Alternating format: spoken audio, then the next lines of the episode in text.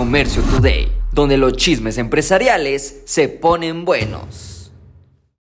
Ahora sí, los regios tomen un segundo lugar porque Guadalajara está en la mira de la cadena de tiendas IKEA. Muchos hablaban que la próxima tienda se abriría en Monterrey, México, por lo cual IKEA dijo, bueno, está en nuestros planes, pero por el momento, Guadalajara al finales del 2024.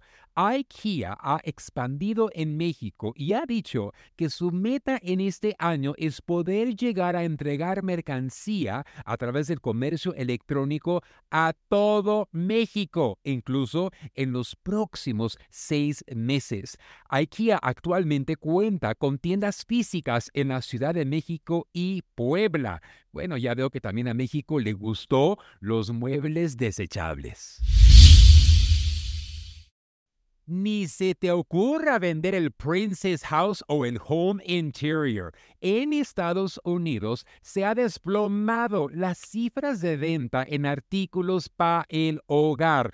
No se esperaba, pero en comparación a niveles pico, las ventas han bajado. ¿Y a qué se debe? Bueno, la confianza del consumidor en el mercado actual solo llega al 13%. En México, a diferencia con tanta construcción de viviendas en las grandes ciudades, es una de las categorías que va a la alza. Y créeme que con ansias me gustaría poner un negocio de decoración del hogar. Imagínate una Home Goods en México. Ay, ay, ay, busco socios. El crecimiento de México continuará y continuaremos viendo cómo es que el mercado estadounidense se va adaptando a los nuevos tiempos.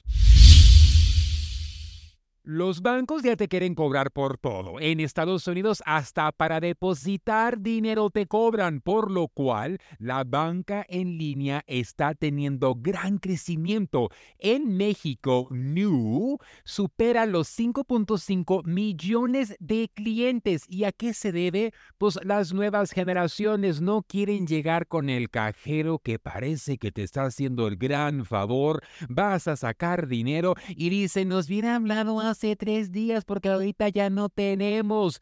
Hoy por hoy la banca en línea, gracias a su crecimiento y adoptación de esas generaciones a la banca digital, no cuentan con sucursales físicas, pero podrás utilizar las aplicaciones para pagar servicios, realizar transferencias. Hoy por hoy, lo digital es el futuro y el presente.